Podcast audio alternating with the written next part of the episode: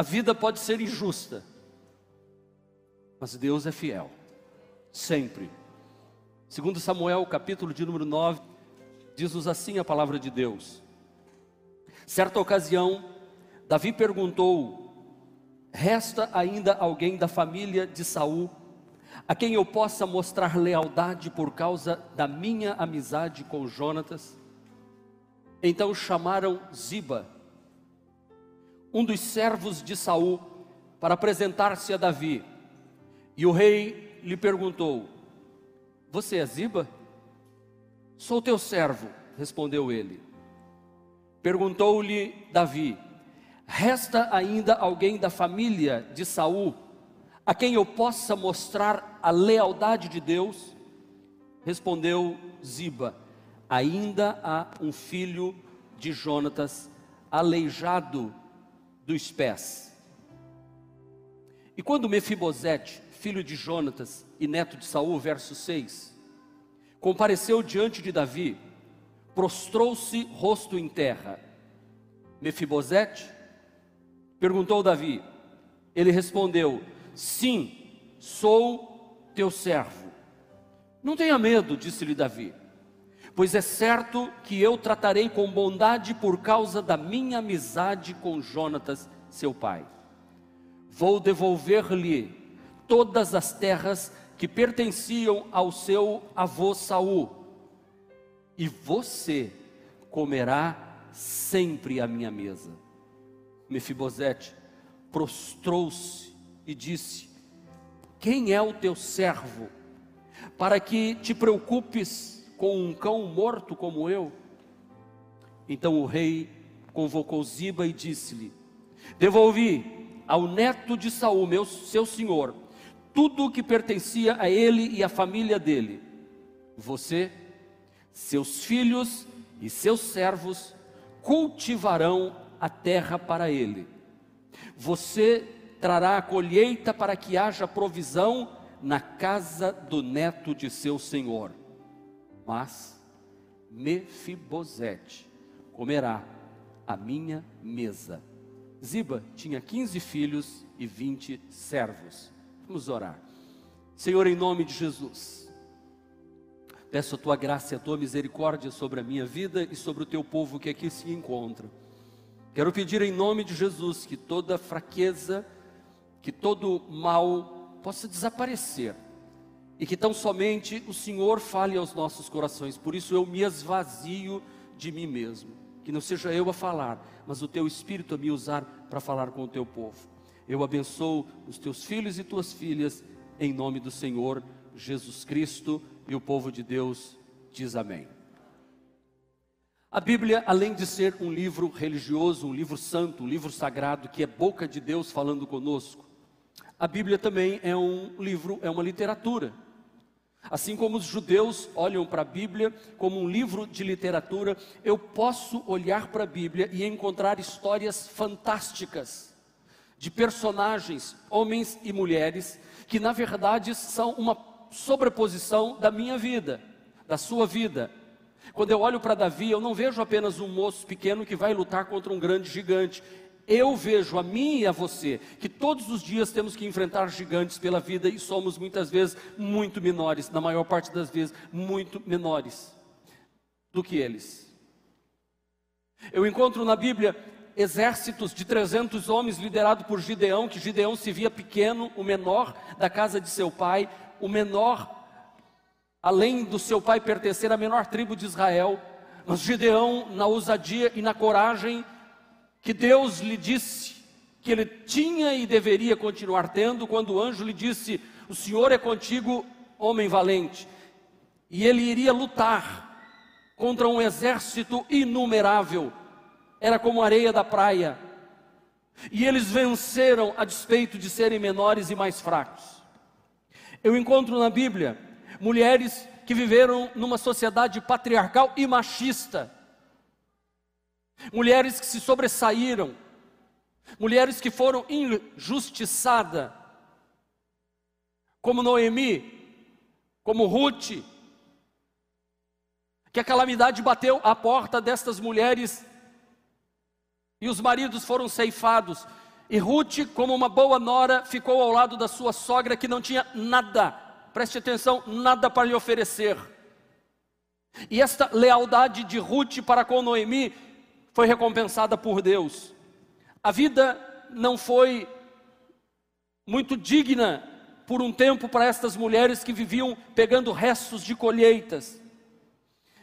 A Bíblia é um livro que fala de mulheres como Débora, uma juíza de Israel, uma profetisa que disse que Israel venceria a batalha.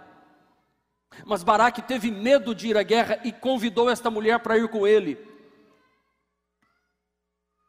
E ela venceu todo o preconceito e disse: eu vou, e a vitória será nossa, mas a glória da vitória não será para você, será para uma mulher. Interessante que nem foi para ela, foi para outra mulher que lutou e venceu numa das áreas. A Bíblia é um livro de homens e mulheres como nós, homens e mulheres que não foram bem tratados pela vida, em que o tema da mensagem tem tudo a ver, que a vida não é muito justa. Como você se sente injustiçado por tantas coisas acontecendo ao seu redor. E quando é que a vida é injusta para nós? É quando nós damos mais e recebemos pouco em troca. É quando nós fazemos de tudo para um casamento dar certo, o cônjuge trata da melhor forma, mas não recebe aquilo que dá. E quando pede alguma coisa, o outro diz: se dê por satisfeita, porque eu sou melhor do que muitos homens aí fora. E uma violência é imposta a esta mulher dentro da própria casa, como quem diz: ou sou eu, ou você fica sozinho, ou eu vou embora. Nós nos sentimos injustiçados quando vemos que patrões espoliam os seus funcionários, em que o funcionário, o empregado, trabalha muito e o seu empregador e o seu patrão não lhe dá conforme ele deveria receber. E eu sei que aqui tem pessoas que se sentem assim. Ou talvez é o patrão que se sente injustiçado porque ele quer fazer o melhor, mas tem um funcionário ou funcionários que estão roubando, que estão fazendo a empresa falir, e mal sabe ele que está destruindo o seu próprio emprego. A vida é injusta com o empresário, com o empregador e com o empregado. A vida é injusta com pais e filhos. Quando filhos são deixados de lado, e não vai aqui nenhum dedo em riste de acusação, porque muitos têm que deixar os filhos para ir para o mercado de trabalho. Mas por quê? Para trabalhar tanto, para quê? Para manter uma posição.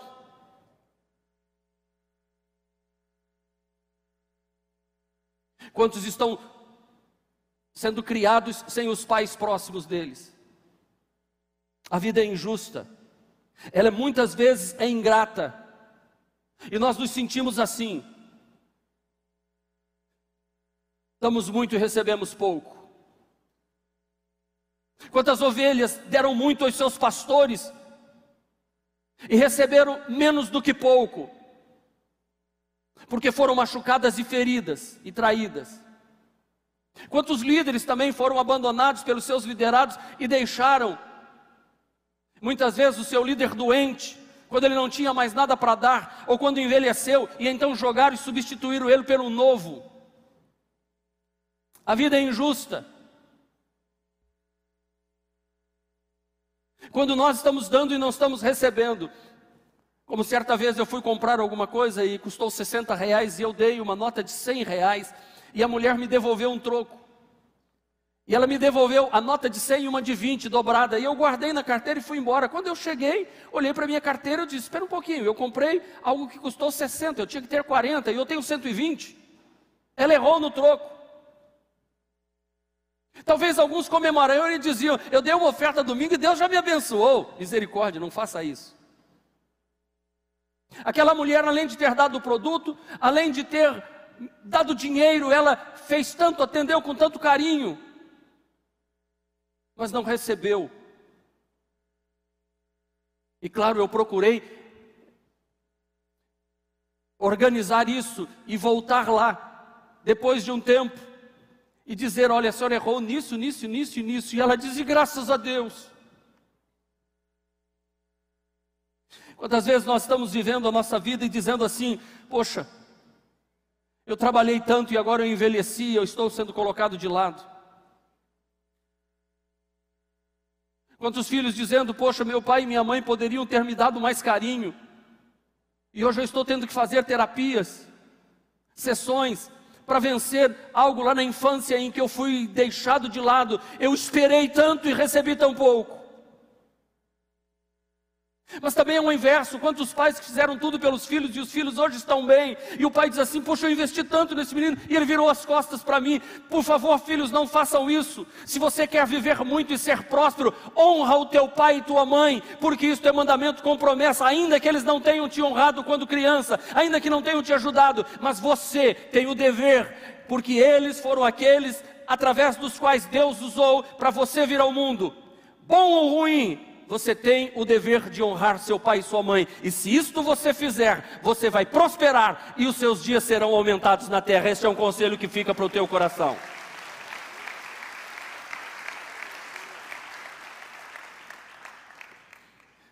E a Bíblia mostra muitas pessoas que fizeram certo e receberam errado. E a Bíblia, como eu disse, é um livro que é boca de Deus. Ele é aberto, é boca de Deus falando conosco. Fechado é como outro livro qualquer, não adianta abrir o livro, este livro no Salmo 91, que não vai resolver nada. Você precisa ler este livro e aprender na história dos homens da Bíblia e colocar na sua vida em prática aquilo que eles viveram. Porque a Bíblia não esconde os erros dos seus heróis. Porque Davi, o homem segundo o coração de Deus, cometeu uma injustiça horrível. Num dia em que os soldados estavam na guerra, e na primavera ele se levantou à tarde da sua cama, foi para o eirado, foi para o terraço da casa, para o pavimento superior, e olhou e viu uma mulher tomando banho. Ela era linda, seus cabelos eram negros como a asa da graúna, o seu corpo era escultural, a beleza do seu rosto fazia com que parece que um brilho acontecesse, e Davi, encantado, enfeitiçado com a beleza daquela mulher, procurou saber quem era. E disseram: ela é a esposa de Urias, um dos seus leais soldados. Ele disse: manda trazê-la. E ele se deitou com ela, e por causa de uma noite de amor, ela engravidou, e disse: rei, eu estou grávida, e meu marido está na batalha. Ele disse: fica tranquilo, eu vou resolver tudo. Chama Urias para casa, e diz: você vai ter um induto, vá para tua casa, fique com a sua esposa e descanse. E Urias foi leal a Davi, ao exército, a Israel e a Deus, e disse: como poderia eu deitar com minha mulher, enquanto a nação de Israel está pelejando lá, enquanto nós estamos defendendo a coroa do Senhor, enquanto eu estou defendendo com os meus amigos? E Davi coçou a cabeça e disse: é verdade, e disse: então vem jantar comigo amanhã. E ele embriagou, ele deu vinho, muito vinho a Urias, e disse assim: agora vai para casa. Ele disse: pelo menos bebo desse homem, faz alguma coisa, e se não fizer, estava bêbado mesmo, não sabe, o filho é dele. Mas Urias diz, e eu estava ouvindo na madrugada de hoje, na tradução NTLH, nova tradução na linguagem de hoje, e diz assim: e Urias, mesmo bêbado, saiu da presença do rei, pegou sua esteira e foi dormir com os outros soldados, porque até bêbado ele era leal. Davi então escreve uma carta para Joab e manda que Urias leve na mão sua sentença de morte, dizendo: Joab, coloque Urias na frente da batalha, e quando a batalha estiver apertada, quando a batalha estiver acirrada, você então recue os soldados e deixem ele sozinho na frente. É injusto isso, que enquanto um homem está trabalhando e lutando, o outro está dormindo com a mulher dele. O outro está engravidando a mulher dele. O outro está tentando cobrir lepra com seda. E é impossível cobrir lepra com seda. É injusto. Joabe pega Urias e coloca ele na frente da batalha, e eles avançam contra as cidades fortificadas, aonde tem arqueiros em cima dos muros.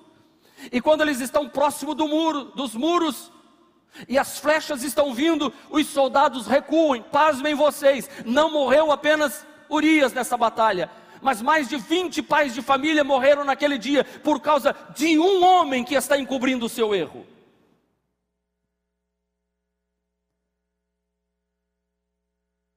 Urias morre, e Joabe manda a carta agora para Davi através de um soldado e diz assim: diga a Davi que nós fomos à batalha contra os muros e morreram tantas pessoas assim. Quando o rei ficar indignado e disser, mas por que ele fez isso errado? Você só diga assim para ele: Urias estava entre os que morreu. Ah, então está certo. E aconteceu desse jeito. Leia, segundo o livro de Samuel 9, 10, 11, você vai encontrar este relato. É injusto. A vida foi injusta com Urias e com a sua família que ficou. Injusta com o próprio Jesus, que deu tanto aos seus discípulos, mas na hora mais difícil ele foi vendido, traído e vendido, negado e abandonado pelos 12, e ficou sozinho ali para enfrentar a cruz. O apóstolo São Paulo, que cuidou, que trabalhou com discípulos amados, e agora quando ele está já velho, a partida dele está próxima, ele sabe que ele está perto de ser executado, porque ele já apelou para todos os tribunais possíveis e impossíveis, e o último pelo qual ele passou não foi muito bom, e então ele manda uma carta ao seu pupilo, ao seu discípulo chamado Timóteo, e é a segunda e última carta que Paulo escreve. Veja o que ele diz no capítulo de número 4 de 2 de Timóteo, veja a emoção que Paulo coloca nesta escrita. Ele diz assim: procura vir ao meu encontro, vem encontrar comigo o mais depressa possível. Por quê, Paulo? Porque Demas, havendo amado o mundo secular, me abandonou e foi para Tessalônica. Crescente foi para Galácia e Tito foi para Dalmácia. E olha agora esse verso: na minha primeira defesa, ninguém se fez presente para me ajudar. É injusto. É injusto que este homem velho, cansado, trazendo no seu corpo marcas do sofrimento e marcas dos restos da cruz de Cristo, agora está sozinho e não tem ninguém, nenhum membro da igreja, nenhum colega dos discípulos que ele formou, do seu colegiado apostólico não tem ninguém. Não tem um Pedro para ir lá defendê-lo, não tem um Tiago para ir lá defendê-lo, não tem os seus pupilos, ninguém se fez presente para me ajudar. Pelo contrário, todos me abandonaram. É injusto isso. É injusto ficar sozinho na hora que você mais precisa das pessoas. O abandono e as injustiças trazem para nós perda, trazem para nós impotência diante dos quadros da vida, solidão, porque a gente não confia mais em ninguém, baixa estima, pessimismo, aniquilamento pessoal e aniquilamento dos sonhos, e a pessoa vai se fechando e se trancando. Jesus sentiu isso, Paulo sentiu isso, Urias sentiu isso, e tantos outros homens da Bíblia sentiram isso. Quem mais sofre hoje a dor do abandono e da injustiça? São os pobres. São os que não pensam como eu e você pensamos. São aqueles que votaram em governos corruptos, e por isso nosso país ainda, e graças a Deus, está se recuperando. E não venha dizer que não foi. Ou você vive em outro planeta, ou então você não sabe o que está acontecendo. Ou é conivente com o erro e com o roubo. É injusto que poucos tenham muito e muitos tenham pouco.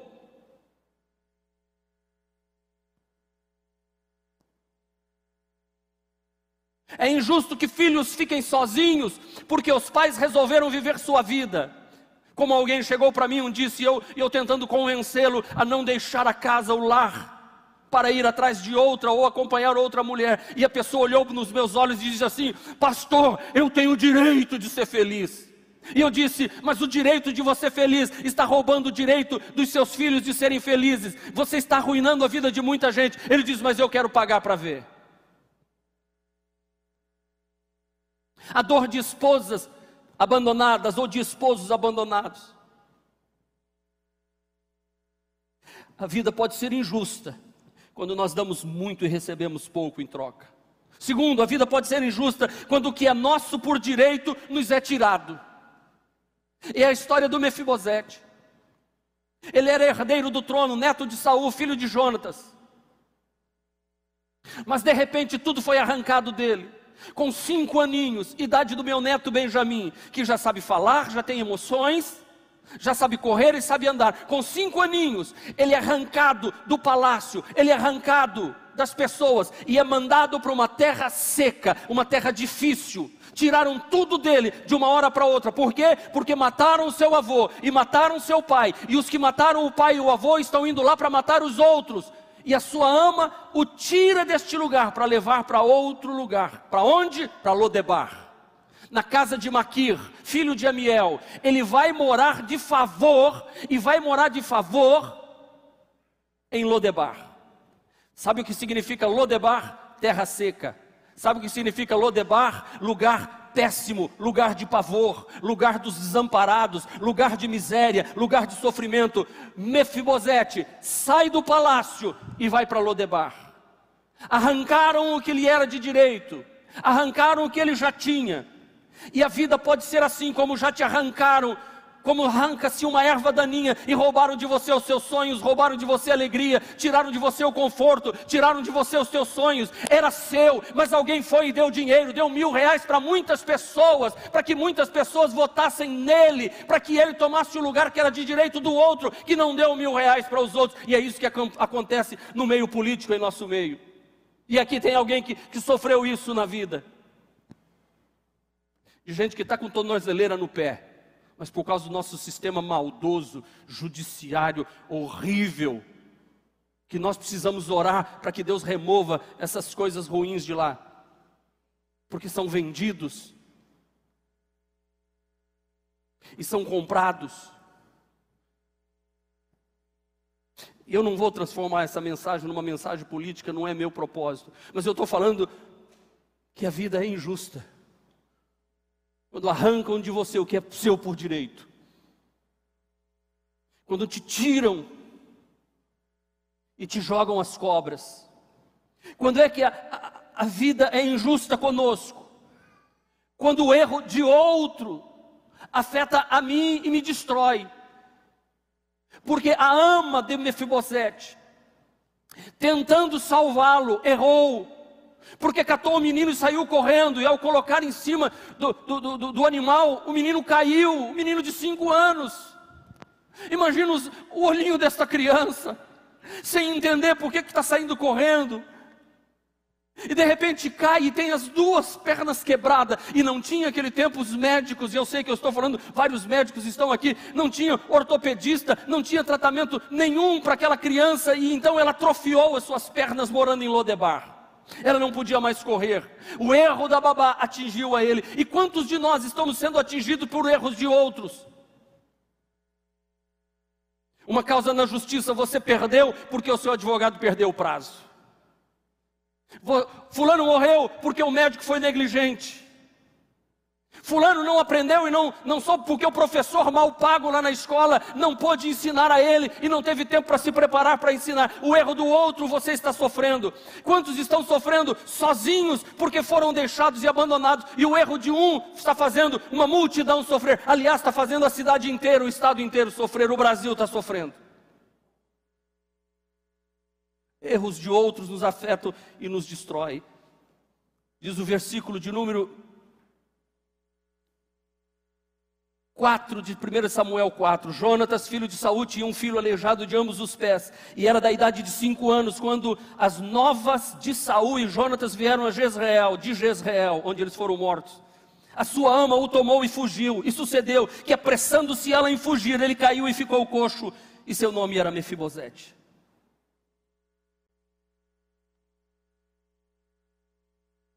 Urias sofreu por causa do erro de Davi. Aliás, morreu por causa do erro de Davi. Aliás, a criança que foi gerada no ventre de Betseba, fruto do pecado, morreu também. Aliás, a família de Davi foi destruída também por causa do erro de Davi, porque Natã, olhando para ele, disse assim: o que você fez às escondidas, alguém da sua família vai fazer para Israel todo ver. E Absalão, um dia que tentando tomar o trono e o reino de Davi fugia, e um conselheiro chamado Aitofel vai e diz assim: Se você quer reinar em Israel, pega todas as concubinas, as mulheres de teu pai, e vai para cima do eirado da casa, de onde Davi olhou para Betseba, no eirado da casa, e vai lá, e possui todas as mulheres de seu pai, para mostrar que quem manda aqui agora é você. E Absalão vai e faz isso. Veja que o erro de um está causando uma desgraça enorme dentro de uma família inteira. A vida é injusta.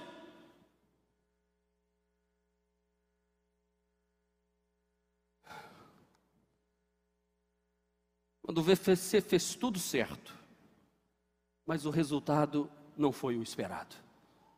A vida é injusta. Deus sabe que você fez certo. Deus sabe que você lutou. Deus sabe as intenções do seu coração. Deus sabe o quanto você estudou. Deus sabe o quanto você andou uma milha a mais, mas não resolveu. Você foi abandonada. O quanto você sofreu calado, ou calada, as violências verbais e físicas que você escondeu por detrás de um óculos escuro. E você diz, é injusto,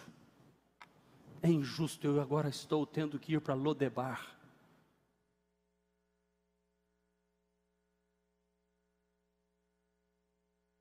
Mas eu quero na noite de hoje dizer uma coisa para você.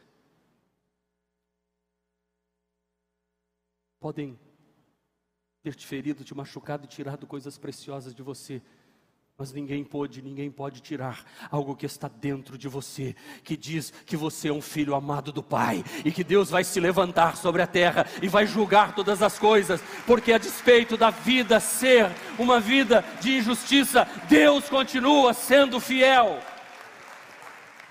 Dentro de você pulsa um poder, e Deus sabe o quanto é difícil ser tratado com a pecha. Ali vai o João divorciado, ali vai o doido do fulano, ali vai um bobão, ali vai um cuja mulher traiu, ali vai um, e vão botando adjetivos. E quer ver uma coisa mais forte? Ali vai um nordestino.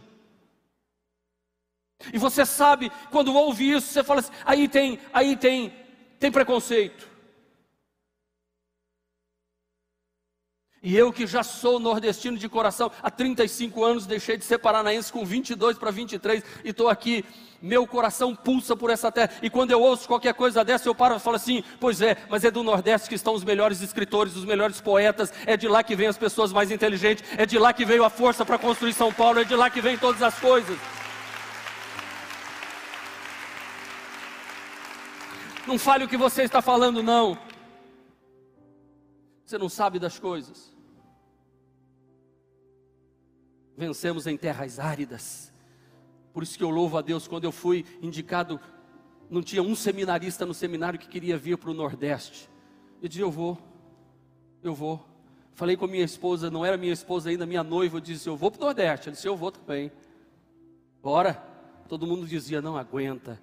Eu estou há 35 anos e a família renovada hoje, ela é modelo para as igrejas no Brasil e para o exterior também, porque você acreditou nesse projeto e nós estamos juntos lutando.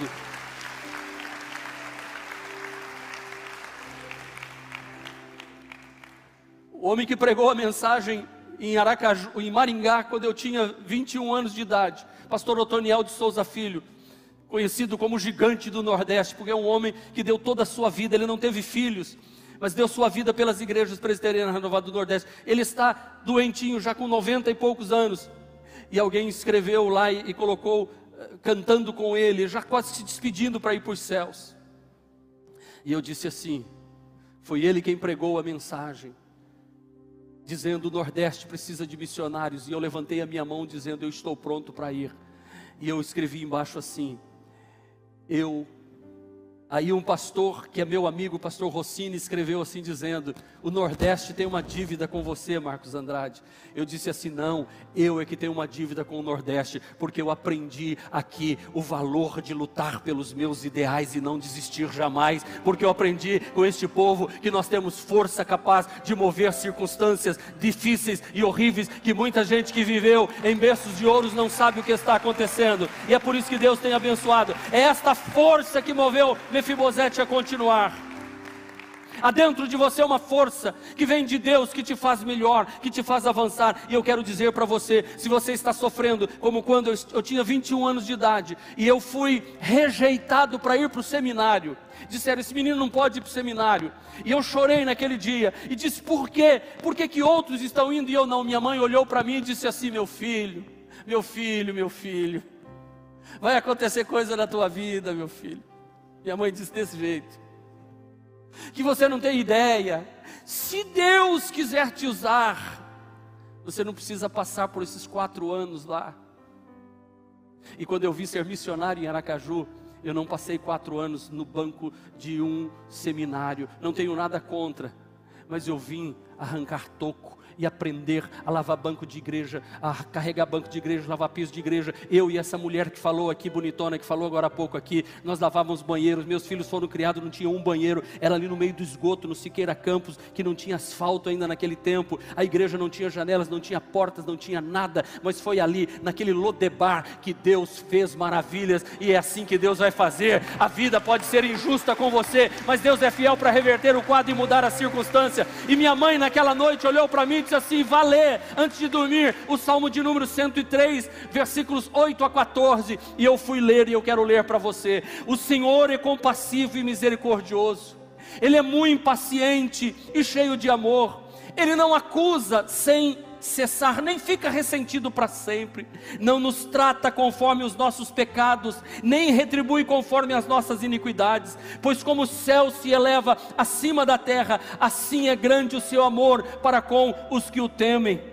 Quanto dista o ocidente do oriente, ou o oriente do ocidente, assim afasta de nós as nossas transgressões. Agora guarde, como um pai se compadece de seus filhos, assim o Senhor tem compaixão dos que o temem, pois Ele sabe que somos formados, Ele lembra que nós somos pó. Eu posso não ter nada de bom, eu sou feito de pó, você também, erramos e falhamos, mas Deus é Pai amoroso e bom, e lembra de nós no tempo da nossa adversidade e das nossas injustiças.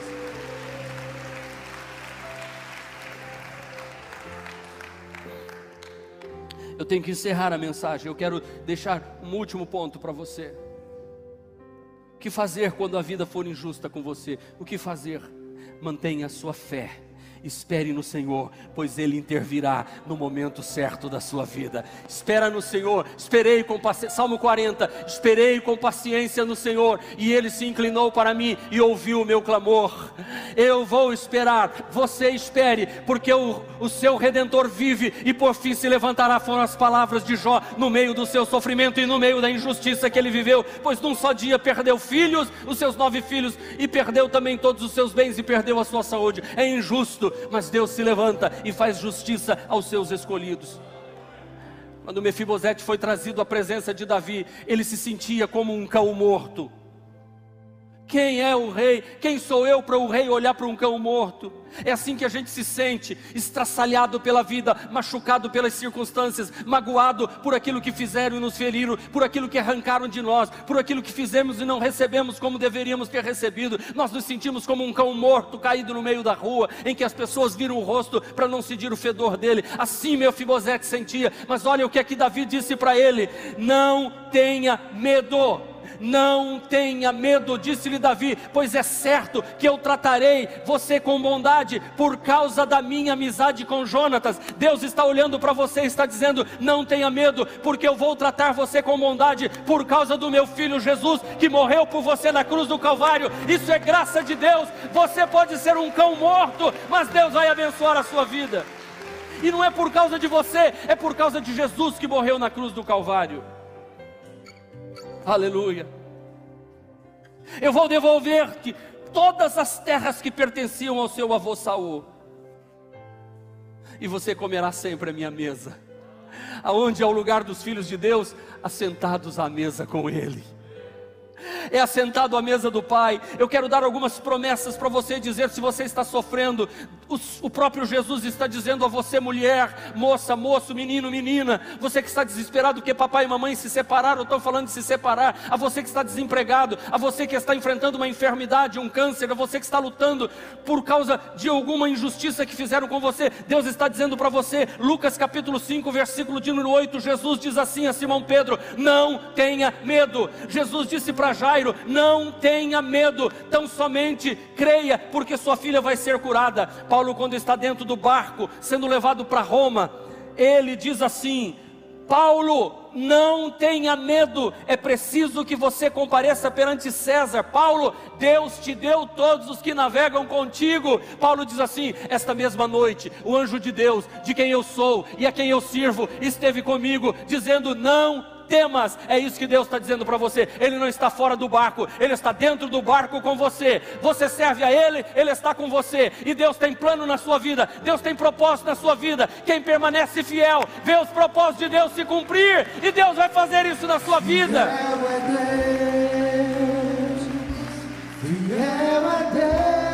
Deus é fiel, lembre-se disso. A vida é injusta, mas Deus é fiel. Fica de pé, eu quero cantar com você essa canção. Fiel é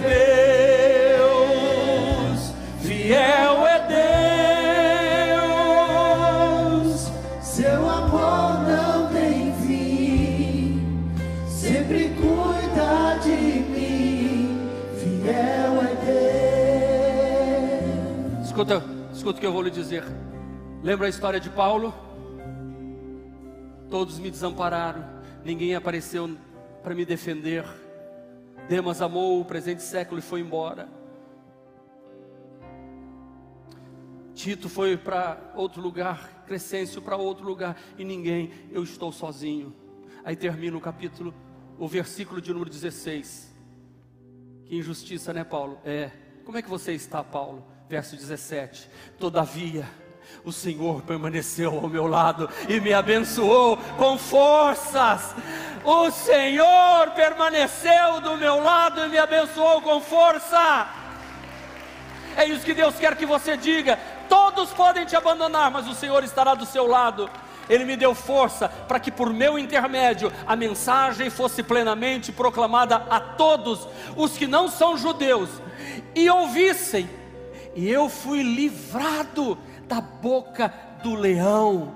Verso 18: assim o Senhor me livrará de toda obra maligna. Ei, escuta, levante sua mão, diga: assim o Senhor me livrará de toda obra maligna, e me conduzirá a salvo para o seu reino. A Ele seja a glória para todo sempre. A vida é injusta, mas a glória é para Deus todo sempre. Aplauda Ele. Não falha, nunca, nunca. Não falha. Fiel é Deus.